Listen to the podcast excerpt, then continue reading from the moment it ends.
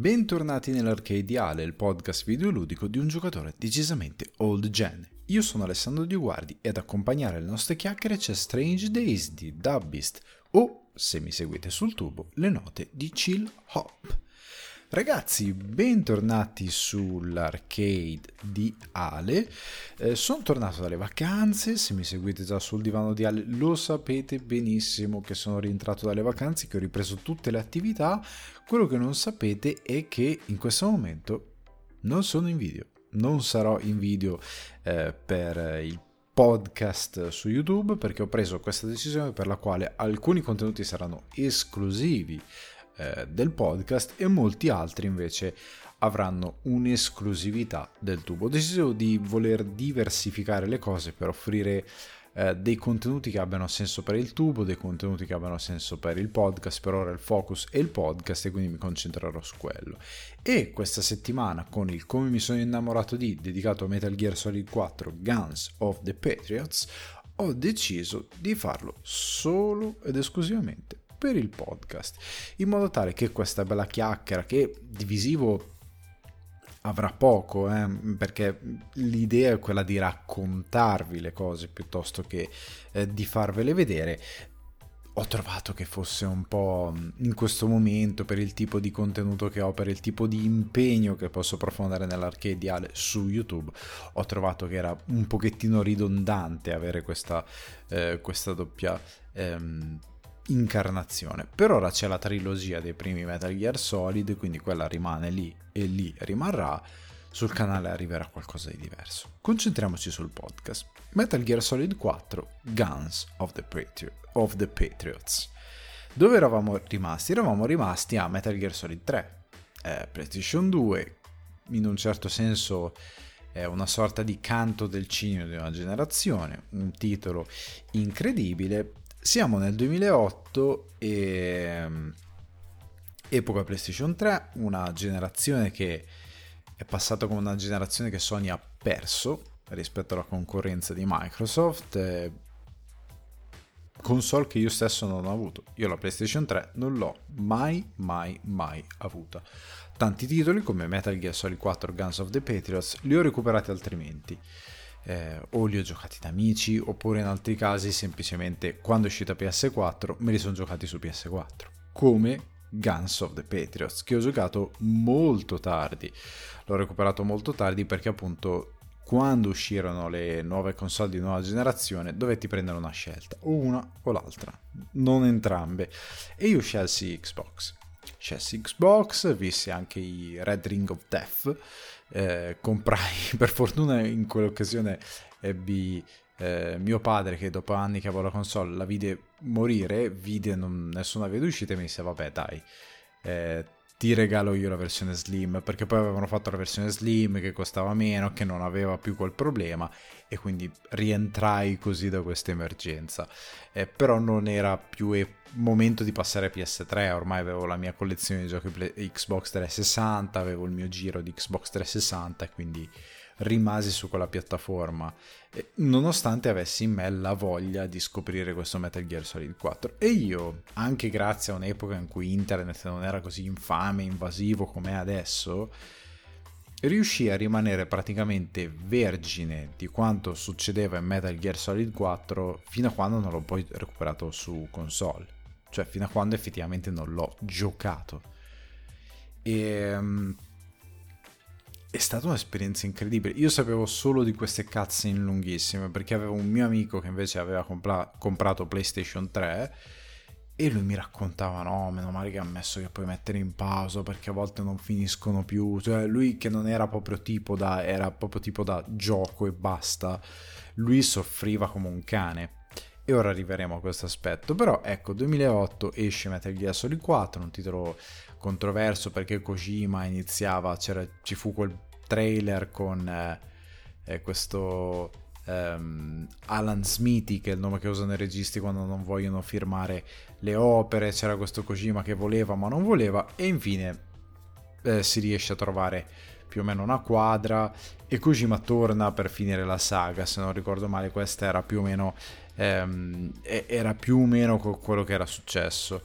Una saga ambiziosissima perché partiamo da quello che è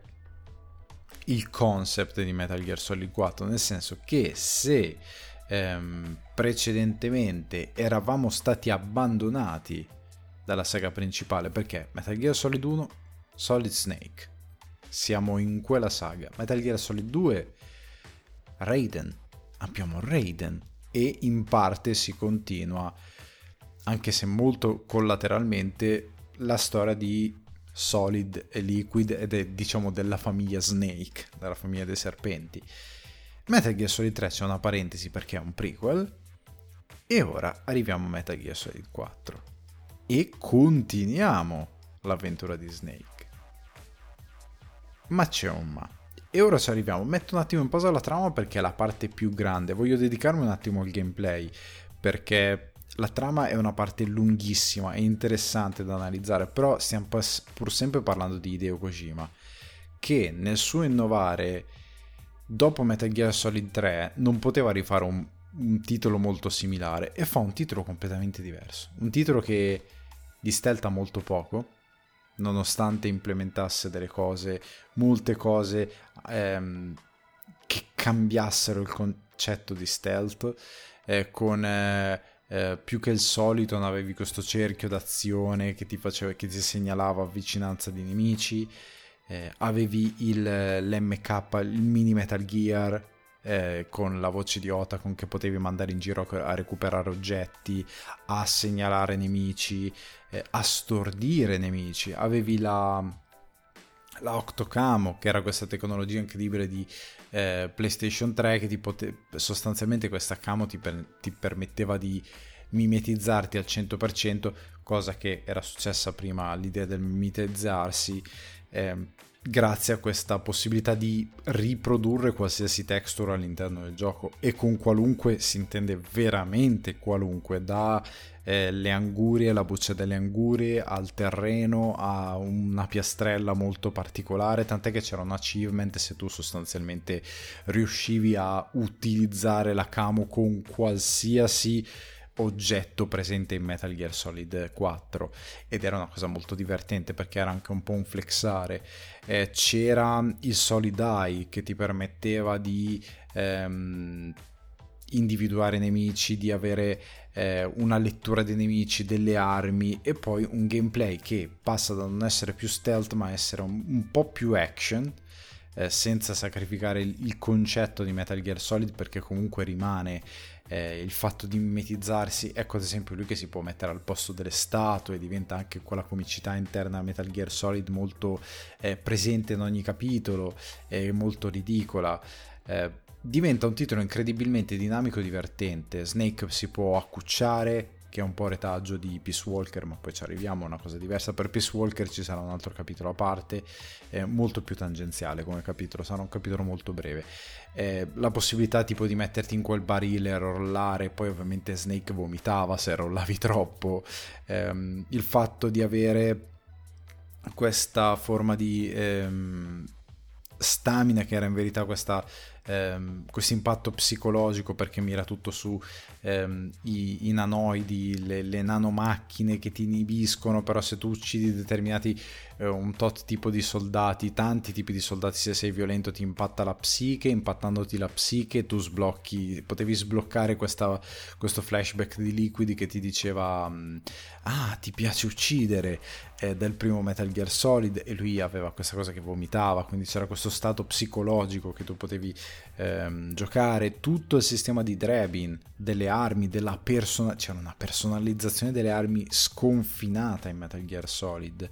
Ehm, c'era il CQC che era stato ampliato, corretto, riveduto e modernizzato. Ehm, c'è a un certo punto uno scontro tra mecha. In Metal Gear Solid ci sono dei mecha letteralmente perché sono il Metal Gear Solid il Metal Gear Solid il Metal Gear 2 quello più eh, evoluto e il vecchio Metal Gear di Shadow Moses che si scontrano in questo scontro tra mecha divertentissimo per quanto arcade. È un titolo che ha mappe aperte e dove puoi utilizzare diversi approcci. In un certo senso ci sono eh, le prime impronte di Kojima che guarda un open world stealth tattico un po' più evoluto che quello che avrebbe fatto poi con The Phantom Pain, anche qua sarà un altro capitolo a parte. E, ehm,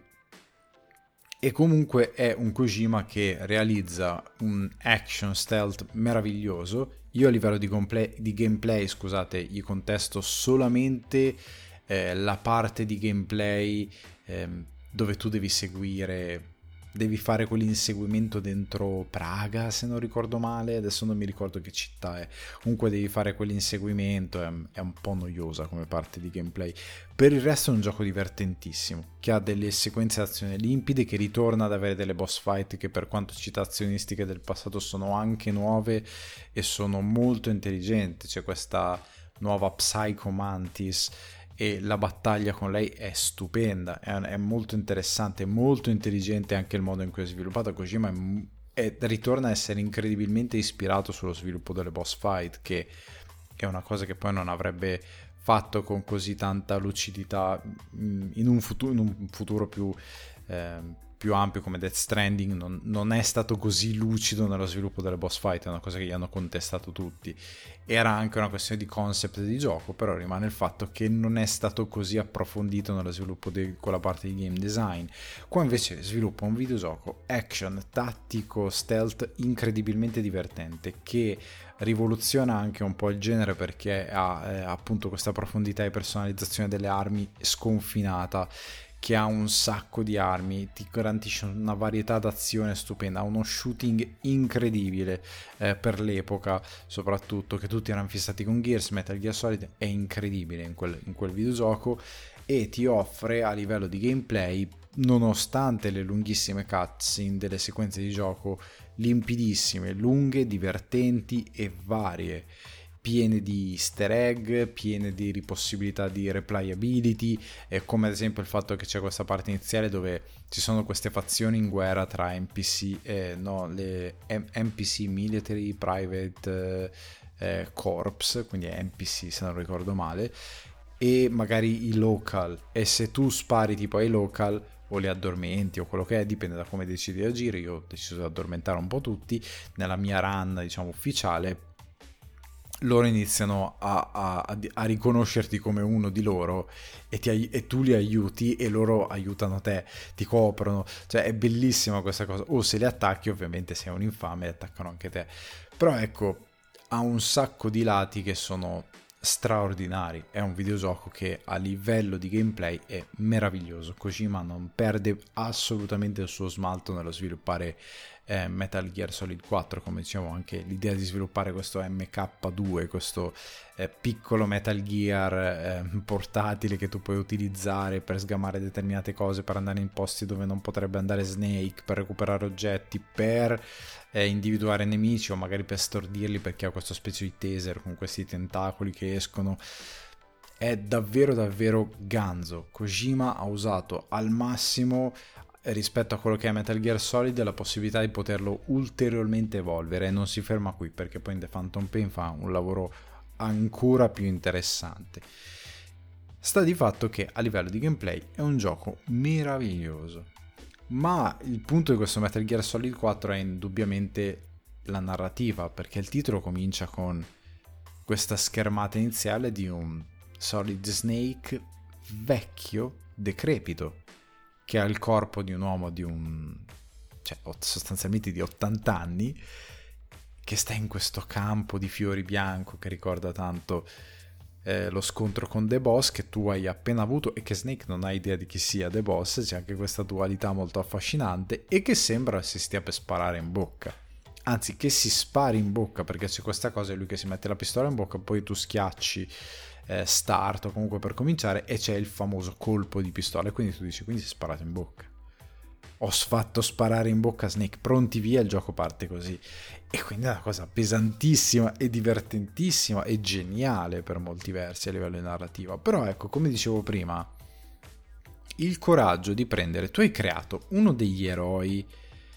che più è rimasto nel breve periodo ma anche nel lungo periodo come un'icona del videogame, ovvero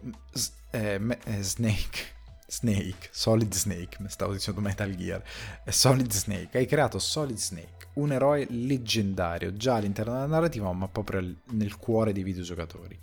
È il 2008, sono passati dieci anni dal tuo Metal Gear Solid, dopo che nel secondo capitolo era giocabile solo nel prologo e poi scompariva. Nel terzo capitolo non esisteva proprio perché era Big Boss. E nel quarto capitolo me lo fai tornare ed è vecchio. È vecchio per certi versi, è, è, non sta, senza per certi versi, non sta più in piedi, viene tenuto in piedi da questa tuta esoscheletro che lo aiuta, è malato perché sta chiaramente morendo, perché i suoi geni da, eh, da clone sostanzialmente a un certo punto accelerano e quindi lo fanno morire prima di quello che dovrebbe essere, anche per via, se non ricordo male, anche del Fox Die, eccetera, eccetera. Eh, di tutti i Fox Die che lui ha all'interno e poi anche soprattutto alla fine del gioco. Ed è un personaggio molto decadente. Non è più tanto prima era decadente ma era quell'eroe ombroso un po' così sì no ma non sono davvero un eroe. Invece qua è, è vecchio, mm, è, è, la sua ultima avventura dove tu fin dall'inizio dici ok questo ci rimane, se non lo ammazzano i nemici si ammazza lui, cioè magari ho la certezza che non lo ammazzano i nemici ma se fa fuori lui. E, ehm, e tu devi giocare questo Solid Snake, mentre attorno a te il mondo è ancora più, c'è questo inizio che... Eh, lui, contrariamente a Fallout, dice la guerra cambia. Perché c'è questo mondo ormai dominato dalle nanomacchine, i Patriots per certi versi hanno vinto, il mondo è dominato dalle nanomacchine, si controlla la guerra, si controllano i, i soldati come se fossero davvero pedoni e eh, Liquid Ocelot, Revolver Ocelot con ormai al suo interno Liquid, è il nemico del mondo, è diventato lui il nemico del mondo ed è lui che vuole prendere il controllo del mondo grazie al disegno dei Patriots. Però c'è sempre qualcosa che non va con questo Liquid Ocelot, è il tuo grande nemico, ma allo stesso tempo capisci che il suo disegno è molto molto molto strano e che tu probabilmente sei una pedina all'interno di questo disegno e all'interno di questo piano che tu cerchi disperatamente di smontare. E ritornano Mei Ling, ritorna Meryl che finalmente vediamo con una po- conta poligonale di un certo tipo, quindi ha un, proprio un volto vero. Eh, arriva Johnny, Johnny, il soldato col, ehm, col, sedere a ponte nudo, lasciato nudo appunto dalla stessa Meryl, che eh, se la fa sempre sotto e che se la fa sotto anche in questo Metal Gear Solid con una meravigliosa motivazione narrativa eh, che ruota attorno alle nanomacchine perché lui, non è, lui saltando sempre gli shot delle nanomacchine lui ha paura davvero contrariamente a quello che fanno tutti gli altri che non hanno paura grazie agli inibitori delle nanomacchine e, e, quindi lui effettivamente ha questa cosa che sul campo di battaglia se la fa sotto, nonostante sia un mezzo genio del, um, dell'informatica che quindi riesce a bypassare sistemi e via scorrendo. E è anche poco efficace sul campo di battaglia appunto perché lui ha paura per davvero mentre gli altri hanno su questa sorta di quasi collegamento e sincronia mentale appunto grazie alle nanomacchine si capiscono a volte senza neanche parlarsi e senza neanche guardarsi cosa che lui tutti dicono perché tu sei il più sgraziato del team? Perché lui non ha le nanomacchine questa cosa che noi scopriamo alla fine. Eh, è un titolo che da questo punto di vista ci offre tantissimo, torna ehm, la, l'infamissima ehm, Naomi, torna il generale Campbell, eh, Otacon e il, la sua sfortuna cosmica e di, quella che è tutta la sua famiglia. Eh, insomma, è un titolo che riporta tutta la squadra di Metal Gear Solid, ci riporta anche Raiden, uno stato anche lui decadentissimo perché è ormai un esoscheletro umano quasi un po' come Grey Fox, è una sorta di Grey Fox 2.0, è distrutto, è un eroe che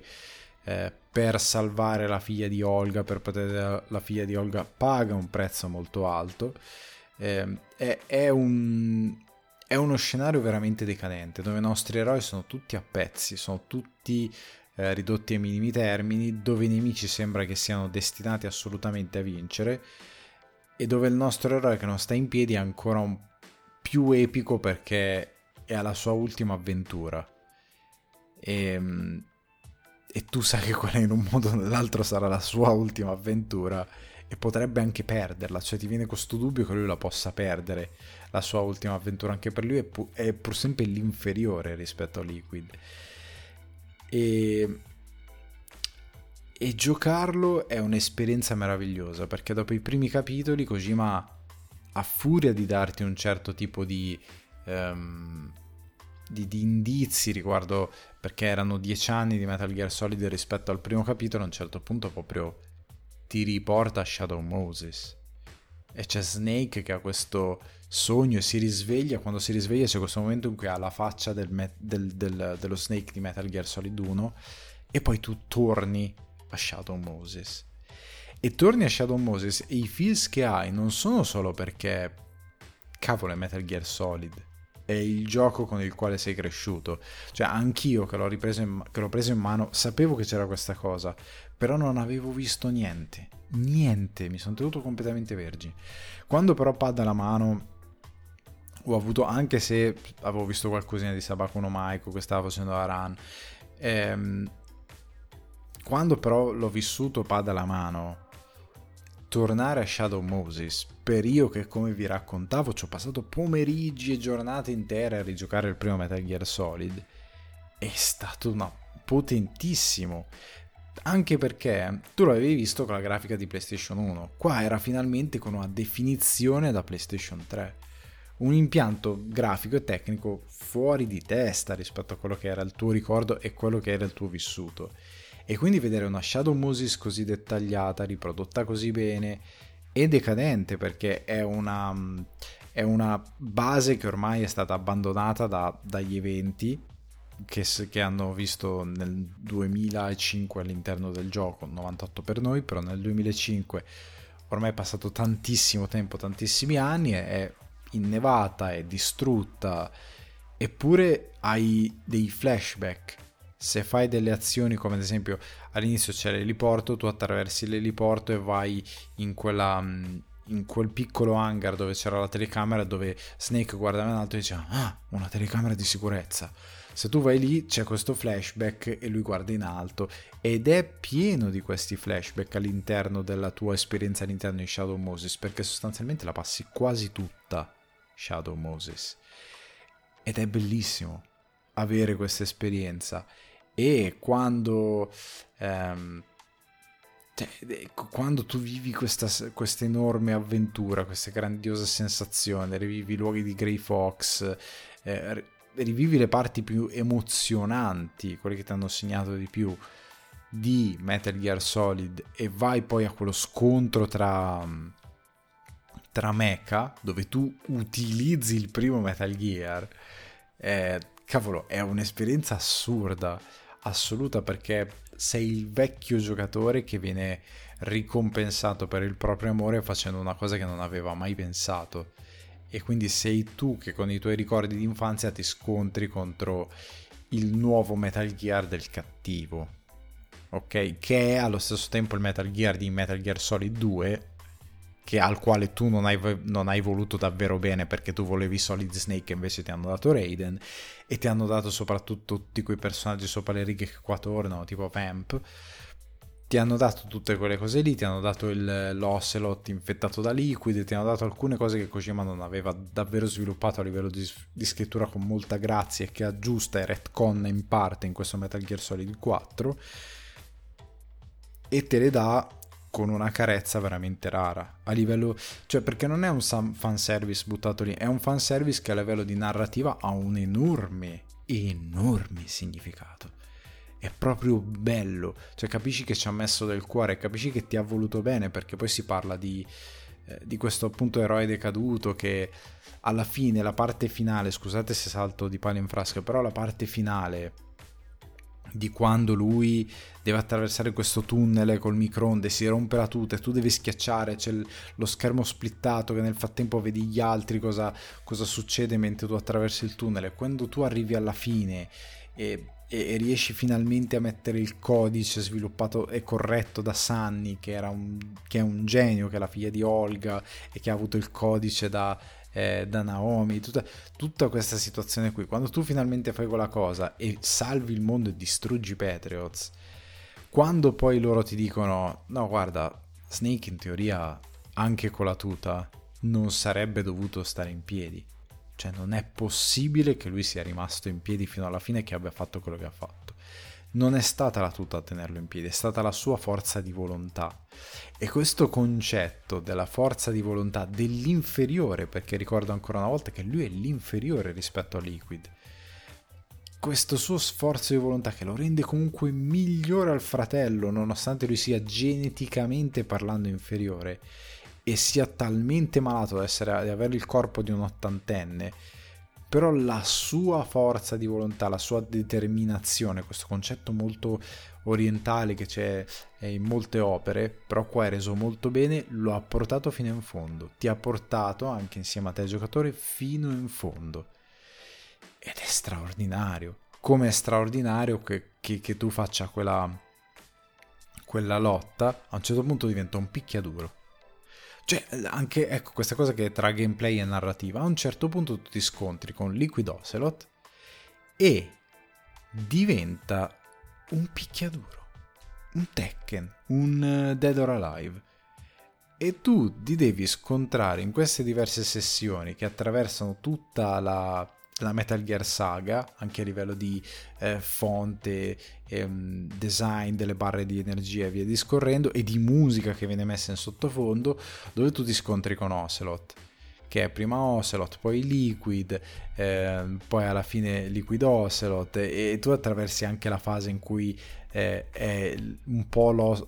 The Boss, un po' l'Ocelot di eh, Metal Gear Solid 3 attraversi tutte queste fasi e fate questa scazzottata finale tra due vecchi sostanzialmente, però che, non, che, che fino alla fine giocano il, lo, il, loro ruolo. E tu sai che Ocelot sta in parte fingendo a favore dei Patriots, perché in verità Ocelot era un tuo alleato, ha fatto delle cose orribili eh, come uccidere una miriade di soldati per fare la sua sceneggiata di fronte ai Patriots e mostrare le sue Guns of the Patriots, che sono queste nanomacchine che, come ci ha detto Metal Gear Solid 2, avrebbero controllato eh, l'umanità in tutto e per tutto perché avremmo usato male ehm, questo sviluppo tecnologico e perché è stato usato male il concetto sia da Big Boss che da Zero, il concetto eh, portato avanti da The Boss del soldato, di un certo tipo di, eh, di onore verso il proprio paese e via discorrendo, perché tutti e due l'hanno, ehm, come dire, l'hanno travisato. Tu hai questa battaglia, Ocelot cade e ti fa per l'ultima volta oh, You are pretty good ed è bellissima quella cosa lì. E ed è a livello di gameplay stupendo, live- perché è anche divertente da giocare. A livello di messaggio per te giocatore sei lì che lo giochi e sei anche un po' preso dalle emozioni, è divertente. Eh, è veramente un'opera straordinaria sotto questi punti di vista. Come straordinario il fatto che ehm, poi oltre a questa scazzottata tu abbia quel, mh, mm, que- que- quel momento in cui sostanzialmente rivedi tutti rivedi tutti e ti fa ancora più male perché sul finale tu scopri che Snake non se ne sta sparando in bocca, che Snake eh, non ce la fa a fare quello che deve fare e che Big Boss... Ah, perché prima incontri anche Eva, Eva, ricordi Eva, e, che qui è Big Mama se non ricordo male, che anche lei è tutto dentro questo piano, che perché è tutta una cosa che è stata, tu scopri che tutta questa Metal Gear Saga è tutto che parte, e, e il prequel ha ancora più senso col Metal Gear Solid 3, tutto parte da Mama, Big Boss, Zero, e in particolare da eh, The Boss, e da come è stato frainteso il suo messaggio, che questi due grandi uomini che sono Zero e Big Boss, che la amavano così tanto e che hanno frainteso in modo diverso il messaggio di questa donna, di questo grandissimo soldato che aveva un concetto ben diverso in testa, sono diventati entrambi nemici del mondo e hanno creato dei mostri che sono stati costretti ad affrontare. E quando poi alla fine arriva Big Boss, il vero Big Boss, e si confronta con Snake ancora una volta, con suo padre, e questa cosa che lui lo scopre che è ancora vivo, e, ehm, e poi arriva Zero, ormai un vegetale praticamente, però c'è la vendetta, l'ultimo incontro tra Zero e Big Boss, questi due uomini che hanno, eh, che hanno venduto il mondo, un po' la, come la canzone di David Bowie che poi si sentirà in Metal Gear, in, in, nella cover più che altro che si sentirà in The Phantom Pain. Comunque sta di fatto che il valore di... Ehm, artistico e di scrittura di Hideo Kojima nel tirare le somme di tutta questa storia è incalcolabile. Cioè ha fatto davvero un lavoro certosino, minuzioso che ha del, dei riflessi, come ho discusso fino adesso, sul gameplay, sull'esperienza che ha il giocatore, perché è anche un'esperienza del giocatore, il giocatore non è mai eh, passivo rispetto a quello che succede. Come dicevo prima, il fatto di farti combattere la, matta- la battaglia tra mecha di non fartela solo vedere, ma di fartela combattere, di metterti sul Metal Gear, anche lì cambiare nuovamente genere, diventa un, un gioco di battaglia con i mecha. Come poteva essere, non lo so, eh, come si chiamava quel videogioco là? Oddio, non mi ricordo. Comunque, Crisis, no, Crisis Armored Core, Armored Core, come poteva essere un Armored Core. Cavolo, è, è di una... Mm, è, è di, una intelligenza a livello videoludica per, per curare narrativa però è anche gameplay che non è facile da trovare e Kojima fa tutto ciò e Kojima ti regala uno dei videogiochi più divertenti, più accurati della storia del videogame. Probabilmente anche a livello di, di progressione all'interno della saga di progressione videoludica. E quello che fa poi per me rimane stupendo. L'unico errore che lui fa forse lo fa con le Beast. Ehm, queste, eh, lì parte, non so se è la crisi di mezza età, però il suo lato nipponico che ha tanta, tanta, tanta voglia ehm, di, di, di, guardare le signorine molto belle, diciamolo così, prende un po' il sopravvento e Naomi è un po' troppo simile a Monica Bellucci ed è un po' troppo sexy in troppe scene in cui non avrebbe tanto senso. E la stessa cosa vale per le Beasts, che cioè nel momento in cui tu hai, tu hai questo iPod con te e hai delle canzoni che puoi collezionare e se tu collezioni una determinata canzone c'è la Beast che balla diventa una idol e fa le pose della, da idol se le fai le foto. Il fatto che loro abbiano questa ultima fase dove si sessualizzano molto e cercano di catturarti che va, riva al concetto della fan fatale eccetera eccetera. Però qua è declinata ehm, di nuovo verso quell'idea di ehm, Big Boss e di Metal Gear Solid per il quale qualsiasi e di Metal Gear Solid 2 anche qualsiasi persona fatta passare attraverso un trauma della guerra terribile può diventare un soldato e può diventare un soldato di un certo tipo ok?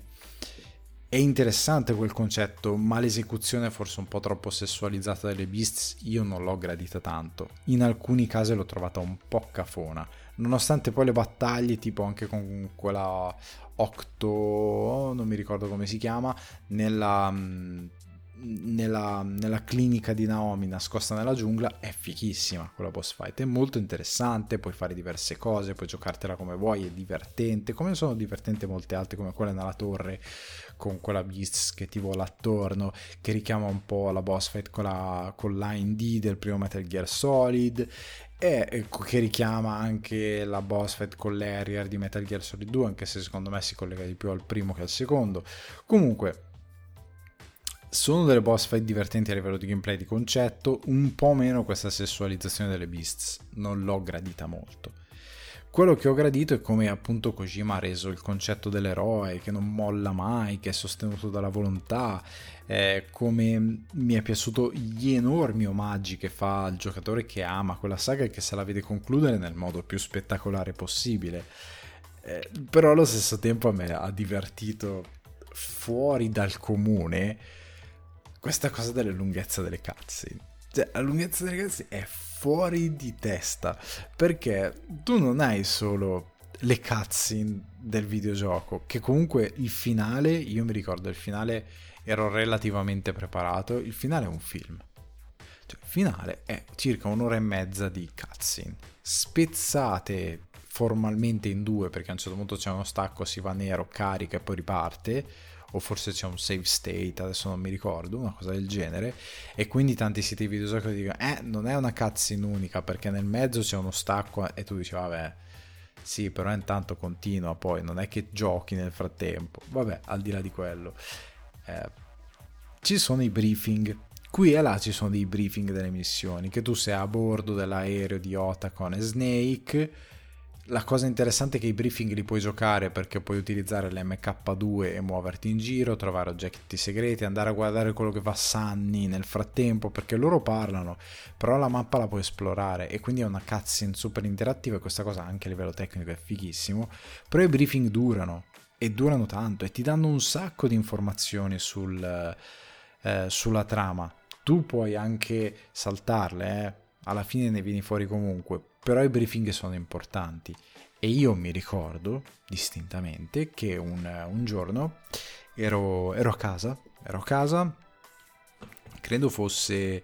poco prima di Natale, non mi ricordo che periodo era, comunque io ero a casa, ero in vacanza, eh, mia moglie invece lavorava e io mi dico guarda, andiamo avanti con Metal Gear Solid, andiamo avanti. Faccio partire questa missione, parte il briefing. Credo fosse una seconda run, o forse era, prima, era la prima run perché per essermi visto tutto il briefing era la prima run. Parte il briefing, però io ero preparato alla lunghezza. Ho detto, vabbè, cosa durerà? Un quarto d'ora? Cioè, la mia idea era durerà un quarto d'ora, 20 minuti. Io, partito il briefing, ho messo sull'acqua della pasta, ho, me- ho buttato giù i tortelli, due minuti, scolati, ho messo il pesto, il formaggio, eh. ho mangiato, ho pulito i piatti, ho mangiato la frutta. Tempo che ho mangiato la frutta ho detto ma ci sta un caffè e un biscottino, tanto qua va avanti, caffè e biscottino, alla fine sono passati 40 minuti. E, tipo durate 40-45 minuti di briefing. E la stessa cosa mi è capitato in un altro frangente. Credo che sia proprio nella cutscene con... Um, ehm, Liquid Ocelot quando sei appunto nella città che non ricordo che credo sia Praga ma non ne sono sicuro quello che è. Comunque sta di fatto che in quel frangente io ho detto vabbè raga io ho fame è ora di mangiare mangio qualcosa e io ho girato la televisione perché all'epoca avevo questa televisione su questo mobile tv su, su, ruote che mi girava in questo appartamento che avevo. Metto lì, giro, me la rivolgo verso il tavolo, mi preparo da mangiare, mentre mi guardo con attenzione ragazzi, mentre giro la pasta e il sugo, eh, lì mi metto, poi metto lì, mangio eh, e sono andato avanti così. Cioè, le, le cazzi non durano poco. Eh, ok che hanno messo il tasto pausa. Se da cosa sacrosanta. Però sta di fatto che tu comunque ti fai veramente 40 minuti di cutscene e il finale tra il gameplay più eh, l'enorme fina- filmato, per non ripetere, ehm, vabbè comunque l'enorme filmato che dura in totale ti fai più di un film, compreso il gameplay, è, è è, è, infinito, è veramente infinito, è bello, ma è infinito. Cioè, è una cosa veramente se ami tantissimo la saga. Io credo che alcuni che um,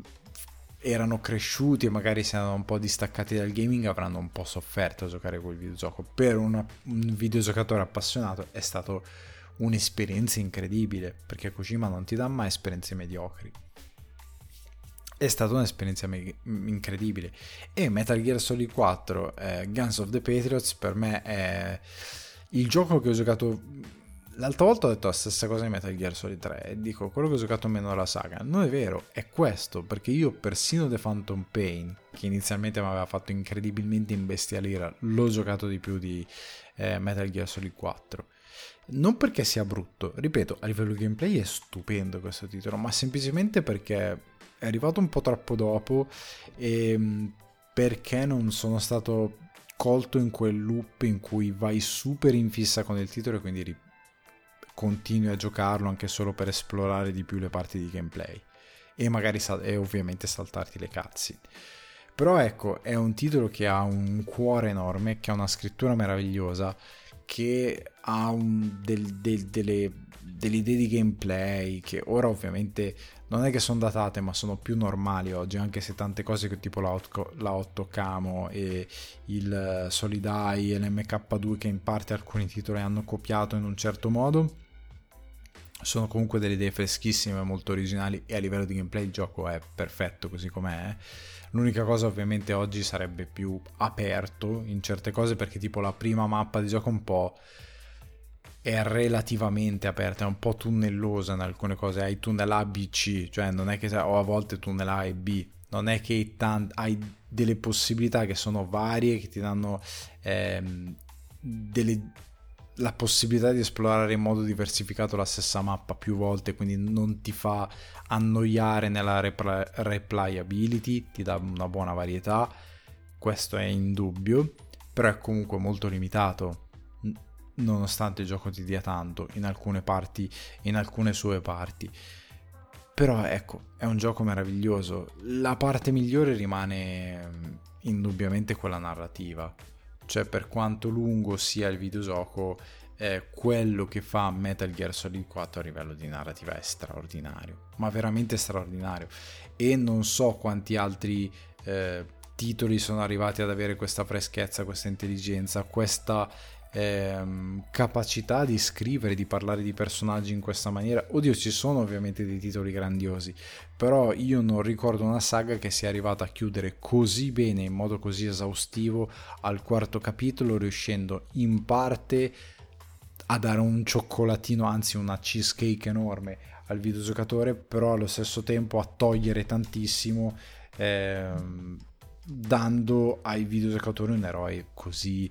ehm, decadente così, con anche David Hater che parlava tutto con questa voce che è irriproducibile di questo Old Snake. Ehm, è davvero molto interessante come progetto, è una cosa inimitata e inimitabile per certi versi. E um, sto, sto, provando a cercare di ricordare altri punti di trama che sono meravigliosi, però ecco, è, è, è un titolo profondamente alieno, nel senso che anche a provare a rigiocarlo, ecco, eh, ha in modo strano la sua parte con le schede, perché ecco, se nel primo Metal Gear Solid c'erano le tre schede, qua la parte debole è quella di quell'inseguimento che è un po' noiosino da fare. Per, eh, per me a livello di replayability non è grandioso, è abbastanza noioso, però per tutto il resto è, è, è un gioco che ripeto, è alieno perché ha questa componente narrativa che ti affascina enormemente ma che ti appesantisce anche enormemente. Ha queste innovazioni meravigliose per l'epoca, alcune magari oggi sono un po' ridondanti e poco originali o semplicemente ehm, hanno incontrato il passare del tempo, nonostante il gioco sia perfettamente giocabile. Io quando me lo sono giocato su PS4, cioè, se, cioè se mi mettevano davanti, come mi sono messo davanti dei giochi contemporanei, non notavo questa grande differenza, se no a livello tecnico-visivo, ma a livello di gameplay era un gran gioco comunque, era un gran bel gioco, nonostante i limiti che dicevo poco prima, limiti che sono diventati tali con il passare del tempo e non quando è uscito il titolo. Eh, ma Ecco, io credo che Guns of the Patriot con la sua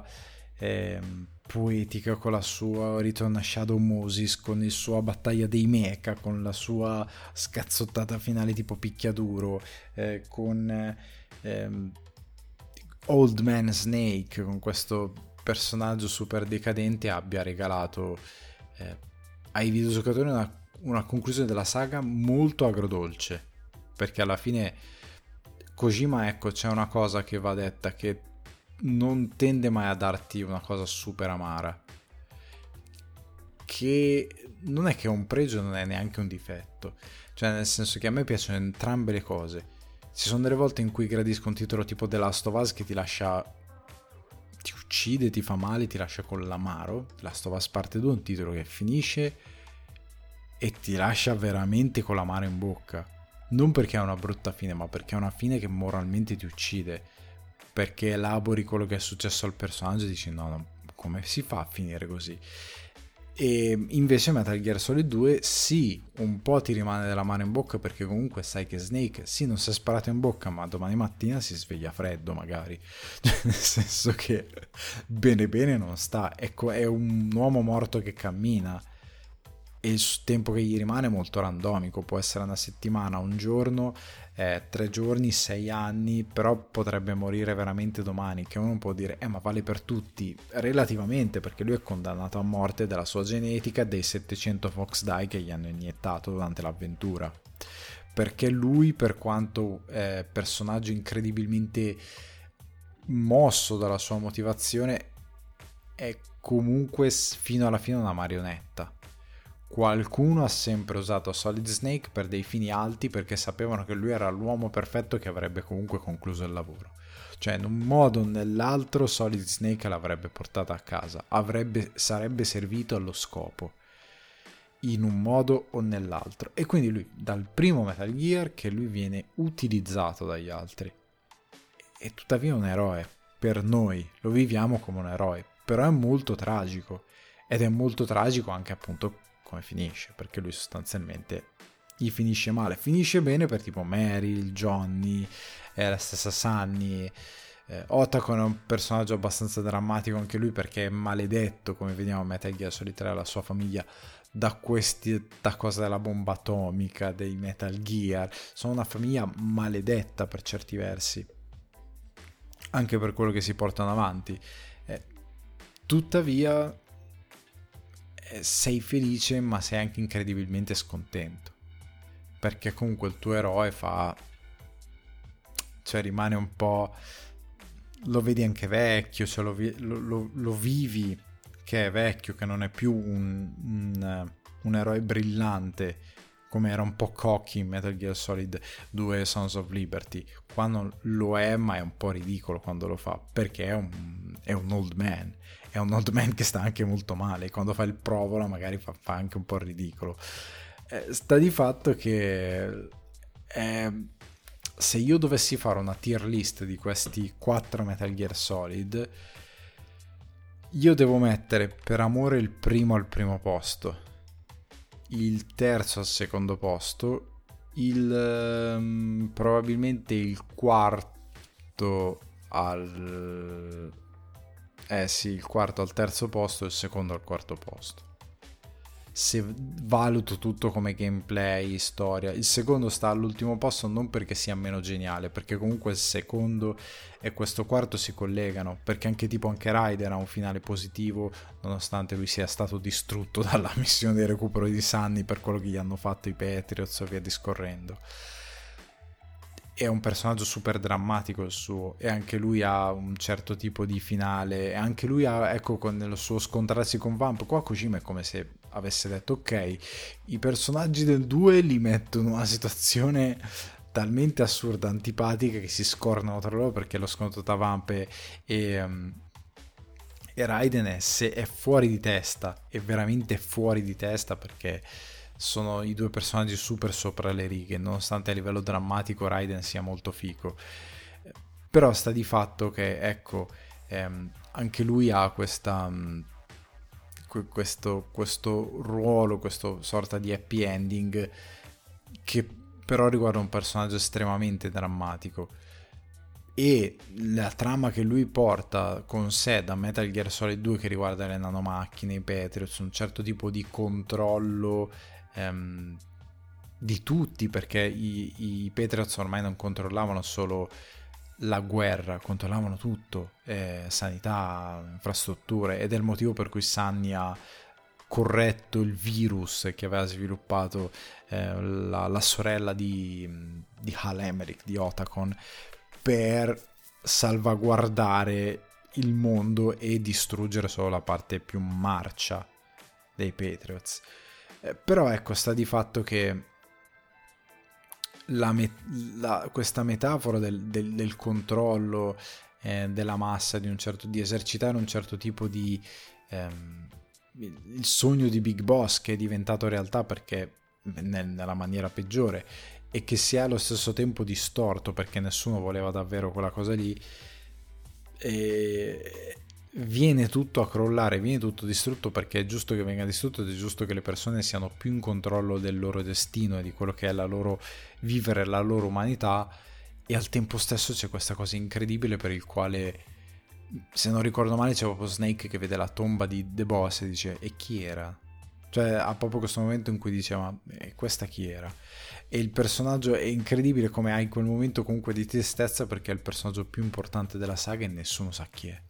c'è un personaggio per il quale ci si è ammazzati, si è fatto, si è distrutto il mondo e nessuno sa chi è. Ed è una cosa dolorosissima a livello di narrativa. Eh, però ecco, concludendo, è un titolo che si porta un sacco di messaggi incredibili dal 2 che però sta al quarto posto dei, dei, dei miei Metal Gear perché non, non è così eh, geniale come questo Metal Gear Solid 4 per molte sue cose. Al primo posto ci starà per sempre in eterno, credo, il primo Metal Gear Solid del 98 perché è il videogioco per certi punti di vista e, e, perché ha troppi lati positivi a livello di, di scoperta, di, di, di evoluzione e, e, di scrittura, per, per, genuinità di scrittura. Il terzo rimane al secondo posto perché è un videogioco incredibile che se lo giochi ancora oggi, contrariamente al primo Metal Gear Solid del 98, è un gioco modernissimo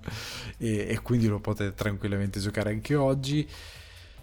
E um, ragazzi, cosa vi devo dire? Per ora è finito questo viaggio all'interno della Metal Gear Saga. Ho parlato tantissimo di Metal Gear Solid 4. Ovviamente non sono stato super esaustivo perché anche qua, ripeto, cioè, c'è un libro su Metal Gear Solid 4. C'è un libro su tutta la Metal Gear Saga l'analisi di quello che significa. Eh, siamo eh, questo perché Metal Gear Solid 4 è il senso se avevamo eh, i geni, eh, i memi, la scena e questo è il senso, ok? E questi sono i vari significati di ogni capitolo. Questo è il senso, perché è il senso di tutta la saga, è il senso di tutto quello che, ehm, che, che vuole dire Kojima con la sua avventura e attraverso i suoi personaggi però veramente ci vuole una tesi di laurea per, spie- eh, per, spiegare tutta la saga. Qua è sempre un, un, lavoro di condivisione di un appassionato che ne parla e si diverte con voi a, a, a ripercorrere quello che è stato eh, questo capitolo e perché se n'è innamorato, perché gli è piaciuto tantissimo. Eh, e ne parlo liberamente a 360 gradi, però non, non, ho la possibilità di scendere in dettagli come può fare uno che si studia minuziosamente ogni momento della saga. È un'altra cosa, cioè quello è un lavoro completamente diverso. Eh, però ecco, ne ho parlato credo esaustivamente, ehm, se non l'avete mai giocato giocatelo anche solo per, per, per, capire che cosa ha fatto a livello di gameplay e solo anche solo per, se avete il now e credo sia nel catalogo nella collection di Metal Gear Solid vi fate un gran favore perché è un gran bel titolo. E um, ragazzi è, è, è per quanto riguarda The Phantom Pain e Peace Walker, credo che farò un capitolo unico, uno spin-off, perché li voglio considerare due spin-off per delle ragioni ben precise rispetto a quello che è la Metal Gear Saga, perché a questo punto la Metal Gear Saga di essere conclusa è conclusa, perché Metal Gear Solid 4 è la fine, non si va avanti, è finito, basta. Eh, e, e, e quindi farò uno spin-off per quei due. Però ecco, prima di fare uno spin-off credo che il prossimo episodio sarà una cosa diversa. Parlerò di altro completamente. E... Cosa vi posso dire ancora? Assolutamente nulla. Rigiocatevi la Metal Gear Saga se ne avete la possibilità. Mi fa piacere che siete stati con me a rivivere eh, i quattro capitoli eh, principali, diciamo, della Metal Gear Saga. Spero vi abbia fatto piacere eh, avermi co- avervi eh, con voi ehm, avermi con voi, sì, beh, sto, sto, iniziando a sclerare. Ehm, ragazzi, buona giornata, buona serata, buon pomeriggio, quello che è. Recuperate la Metal Gear Saga, giocateci, sono giochi bellissimi, ok? Ciao.